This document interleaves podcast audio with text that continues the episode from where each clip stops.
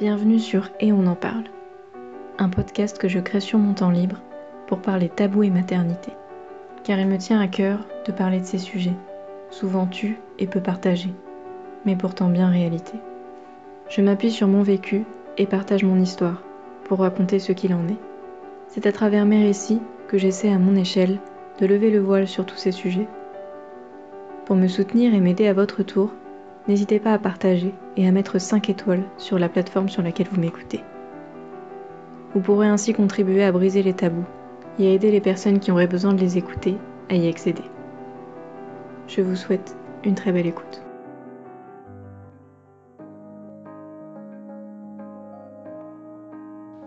Parce que les questions de parentalité sur les choix qui concernent le futur enfant ou les objets de puriculture sont souvent adressées à la femme enceinte, parce qu'on demande toujours à la personne portant l'enfant comment ça va, qu'en est-il du coparent dans tout ça? On est souvent au petit soin pour la future maman, et prêt à lui faciliter son quotidien, à l'aider à porter quoi que ce soit, à l'amener là où elle a besoin. Mais qu'en est-il du partenaire qui ne porte pas l'enfant? Quelle est sa place dans tout ça? Et comment trouver sa place dans ce système quand notre rôle se résume au spermatozoïde qui a gagné la course, ou pour des couples homosexuels, à la personne assise à côté? Bien sûr, celui qui ne porte pas l'enfant n'a pas les mots physiques ni les changements qui s'opèrent dans le corps. Mais il peut lui aussi avoir une phase d'introspection, des moments de doute ou de peur face à cette nouvelle arrivée.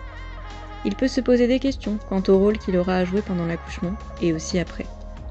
Mais tout cela semble pourtant passer sous silence, alors qu'il a également participé à la création de cet enfant et qu'il peut être là chaque jour pour soutenir la personne qui le porte. Alors si on lui accordait également un peu de reconnaissance et de soutien, D'autant plus que selon moi, son rôle est primordial tout au long de la grossesse, pendant l'accouchement et après. Il sera le pilier de la personne portant la vie dans les moments privés du petit cercle familial qui va émerger. On peut comprendre que l'on a tendance à se concentrer davantage sur la personne qui subit tous les changements physiques, surtout que le partenaire est parfois envié, parce qu'il n'a pas de symptômes ni de contraintes, et par là j'entends les contraintes alimentaires notamment, que la personne enceinte pourrait avoir. Mais pour autant, il a aussi tout à fait sa place, et devrait à ce titre également avoir un peu d'attention. Juste savoir comment il va, et s'adresser à lui pour les questions parentalité, pourrait être un vrai progrès. J'ai remarqué qu'on ne prenait plus la peine de savoir comment il va une fois la partenaire enceinte, et les questions sur le futur enfant, les examens ou les choix parentaux sont souvent adressés à la maman. La charge mentale commence déjà à ce stade, quand on demande à la femme enceinte ce qu'elle a décidé pour la garde, si tel vêtement ou objet lui conviendrait.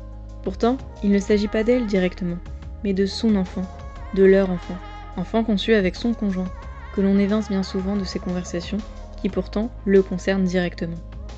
Et c'est l'amorce de la charge de la gestion des rendez-vous et des vêtements de l'enfant en devenir, qui, dans l'inconscient collectif, pèse déjà sur la maman dès le stade de la grossesse. Comme si, de fait, par sa condition de femme enceinte, la femme prenait le rôle du foyer et les décisions concernant l'enfant. En réalité, les deux parents ont un rôle important à jouer, même s'il est différent, et que l'un des partenaires ne porte pas la vie, et il est vrai, se rend peut-être moins compte des enjeux et de la nouvelle vie à venir, ce n'est pas une raison pour l'évincer ou le reléguer au second plan. Son avis compte, son état mental aussi, et surtout, il décide tout autant que la mère pour leur enfant. Alors si on demandait aux parents, et non juste à la maman, pour les choix concernant ce futur bébé, si on impliquait davantage le père ou la seconde mère, en lui posant des questions aussi, en lui demandant comment il va, comment il se prépare à cette naissance. Peu inclus dans les rendez-vous sage-femme ou gynéco, avec un sentiment d'invisibilité parfois, lorsque le professionnel ne s'adresse qu'à la femme enceinte, comment trouver sa place quand on est coparent? Comment se sentir utile? La grossesse, l'accouchement, puis ensuite l'allaitement, il semblerait que le coparent n'ait pas son utilité dans tout ça, qu'il ne puisse rien faire pour aider au développement du bébé. Pourtant, son rôle est crucial et primordial dans toutes ces étapes. Il assure le soutien moral et émotionnel de la jeune maman, vient l'aider à surmonter toutes les difficultés qu'elle traverse en raison des hormones et des chamboulements générés par tous ces moments. Il peut également apporter sa chaleur, sa voix, ses encouragements et tout simplement sa présence pour le bébé. Même s'il n'est pas doté d'un utérus pour le porter ou de lait pour le nourrir, l'homme peut utiliser sa voix pour l'apaiser son corps pour lui tenir chaud et le rassurer, ses bras pour le porter. Et au-delà de la présence pour son enfant, la présence pour sa partenaire est d'autant plus importante. Il est vrai que pendant la grossesse, tout cela peut paraître encore très flou pour la personne qui ne ressent aucun changement physique dans son corps ou les mouvements de bébé au quotidien. Même si on peut commencer à se projeter et avoir hâte de l'arrivée de ce nouveau membre dans la famille, il est souvent difficile que cela soit vraiment concret avant le jour de la naissance. Dans ce contexte, il serait d'autant plus important d'inclure le coparent dans les démarches administratives et le suivi de la grossesse en général. Cela lui permettrait de mieux comprendre ce que vit sa conjointe et de suivre petit à petit la croissance et l'histoire de ce bébé à venir. Un bébé, dans la majorité des cas, se fait à deux, et les décisions qui en découlent concernent les deux parents. Alors pourquoi ne pas convier les coparents à des cours de préparation à la parentalité spécialement centrés sur ce rôle? La durée du congé paternité a été allongée, un grand progrès que je tiens à souligner. Mais il reste encore beaucoup à faire, surtout quand on sait qu'il y a une nouvelle chute d'hormones après un mois en postpartum. Certes, la durée plus longue du congé maternité peut se justifier par le fait que la femme enceinte peut choisir d'allaiter et donc avoir besoin d'être présente auprès de son enfant, et que dans tous les cas, elle a besoin de temps pour se remettre de l'accouchement. Mais la présence du coparent tout au long de cette période est un soutien sans faille et inestimable. Alors pourquoi se limiter à seulement un mois? Même s'il faut bien le dire, pour certains parents, un mois c'est déjà beaucoup, et ce n'est pas toujours possible de s'y tenir. Certains coparents ont du mal à trouver leur place dès le départ, et ont besoin de temps, comme tout parent en réalité, pour tisser un lien avec ce petit être qu'ils ne connaissent pas encore. Un mois, est-ce réellement suffisant pour apprendre à connaître une personne avec laquelle vous allez passer les prochaines années de votre vie? Certains sont peut-être enclins à reprendre le travail très vite, soit parce qu'ils ne trouvent pas encore leur place, voire se sentent inutiles, soit parce qu'ils sentent une pression d'un ancien système suggérant que c'est à l'homme de porter la charge financière du foyer et de le soutenir de cette manière, soit pour tout un tas d'autres raisons. Mais cela peut aussi être le cas de la femme qui a porté l'enfant. Certaines préfèrent en effet retrouver leur emploi plus tôt que prévu, et peut-être à l'inverse, passer le relais au coparent, qui lui se ferait une joie d'avoir un peu plus de temps avec son enfant. Mais le système n'est pas fait pour ce schéma. Comme il n'existe pas de moyenne, et que chacun et chacune ressent les choses à sa manière, il serait bénéfique de pouvoir bénéficier de davantage de flexibilité quant au choix de la durée du congé maternité et paternité. Prévoir une durée plus longue pour le coparent, avec une possibilité de l'écourter si besoin, serait peut-être une solution qui conviendrait à nombre de futurs parents. Mais dans les faits, nous savons bien qu'il y a des raisons financières faisant barrage à la mise en place d'un tel système. Même s'il serait grand temps de comprendre qu'il vaut mieux investir dans l'éducation, et surtout dans les premiers instants de l'enfant, plutôt que dans l'agrandissement des prisons. Il y a encore du chemin à faire pour que le système s'adapte à ces enfants qui ont juste besoin de leurs parents. Mais il faudrait commencer par la période de la grossesse, où le partenaire n'est que trop peu impliqué, et peut même se sentir de trop parfois, ou inutile, notamment lors des rendez-vous médicaux, ou même s'il est présent, on ne s'adresse jamais à lui. Bien sûr, les choix sur le corps de la femme enceinte la concernent directement. Mais s'occuper de cet enfant, ça s'apprend à deux. Et il peut être utile de communiquer les informations aux deux personnes, pour être sûr qu'elles soient bien retenues. On sait combien le cerveau de la femme enceinte change après la grossesse. Et les oublis sont fréquents. De plus, les choix concernant le corps du bébé concernent autant la femme enceinte que le coparent. Et je le répète, c'est un pilier pour la personne qui enfante un soutien important qui, pour être renforcé, a aussi besoin d'être soutenu de son côté.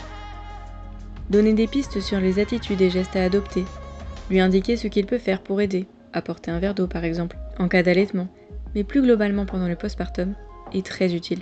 Cela pourrait l'aider à prendre conscience de son rôle et à s'impliquer davantage. Parce que non, son rôle ne se limite pas à la déclaration de la naissance de l'enfant, ni à l'aspect administratif. Même si cela peut être une grande fierté, il peut aussi contribuer au foyer, en étant tout simplement présent et disponible au quotidien, en apportant un soutien psychologique et affectif à la mère, notamment en accueillant ses émotions et en la réconfortant au besoin. Il apportera ainsi également beaucoup à son enfant. Il peut être parfois difficile de trouver sa place quand le bébé reste beaucoup avec la maman dans les débuts, notamment en cas d'allaitement. Mais un bébé n'a pas seulement besoin d'être nourri, il peut être changé, cajolé, bercé, et le pot à pot est très bénéfique, quel que soit le parent. Si votre partenaire est actuellement enceinte, je vous encourage à suivre les cours de préparation à la naissance. Vous êtes aussi concerné, même si, il faut le reconnaître, trop peu d'informations sont communiquées et transmises aux coparents. Il y a tellement à faire en postpartum. Même si le coparent peut aussi être fatigué après la naissance, parce qu'il a peu dormi, son corps reste en pleine forme, car il n'a pas mis au monde un enfant. Alors en tant que partenaire, Servez-vous de cela pour épauler votre conjointe qui vient d'accoucher. Lui préparer à manger, lui éviter de se lever, lui apporter le bébé. Déchargez-la au maximum dans les premières semaines. Puis, à la reprise du travail, gardez en tête que même si elle n'a pas encore repris, les journées peuvent être longues avec un nouveau-né. C'est une journée de travail à temps plein, sans parler des nuits hachées. Sauf qu'elle ne sera peut-être pas encore remise de l'accouchement ou du bouleversement hormonal et émotionnel qu'entraîne une naissance. Alors pour tout ça, soyez présent au maximum quand vous le pouvez. Sans oublier que bien sûr, vous avez le droit aussi d'être à bout et de vouloir souffler. Il ne faut pas hésiter non plus à le dire et à en parler. Mais il faut garder en tête que reprendre le travail, c'est aussi faire une pause de bébé, pendant le temps de cette journée. Plusieurs heures sans lui, sans cris, sans pleurs. Elle n'aura pas ces moments au début, qui nous sont parfois précieux, et cela peut expliquer qu'elle vous remette immédiatement bébé dès votre arrivée. Prenez le relais pour qu'elle puisse souffler un peu, et demandez-lui ensuite son soutien si vous en avez besoin.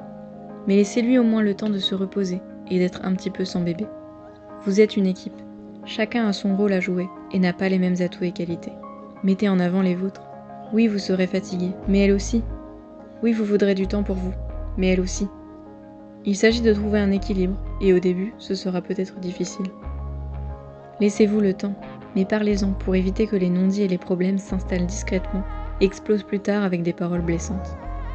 Oui, le chemin de la parentalité est rempli d'obstacles et d'épreuves. Mais à deux, vous les contournerez bien mieux. À deux, on avance plus vite. On réfléchit mieux et on arrive toujours à trouver des solutions. Demander conseil autour de soi n'est pas non plus un signe de faiblesse. Tout le monde a besoin d'aide à un moment de sa vie, et le reconnaître peut éviter bien des désagréments. Et si dans certaines situations vous ne savez pas quoi faire, sachez qu'il n'y a pas toujours besoin de faire quelque chose. Une présence est déjà un soutien considérable. Alors si vous faites partie de l'entourage d'une femme enceinte, ou si vous êtes un professionnel de la santé dans ce milieu, pensez-y la prochaine fois. Demandez au partenaire comment il va, comment il se prépare à cette arrivée. Posez les questions sur l'enfant à venir au couple et non seulement à la maman.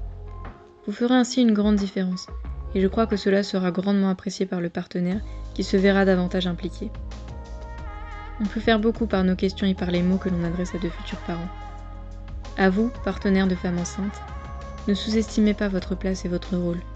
Vous pouvez apporter beaucoup pour votre femme et votre enfant, sans nécessairement parler de l'aspect financier.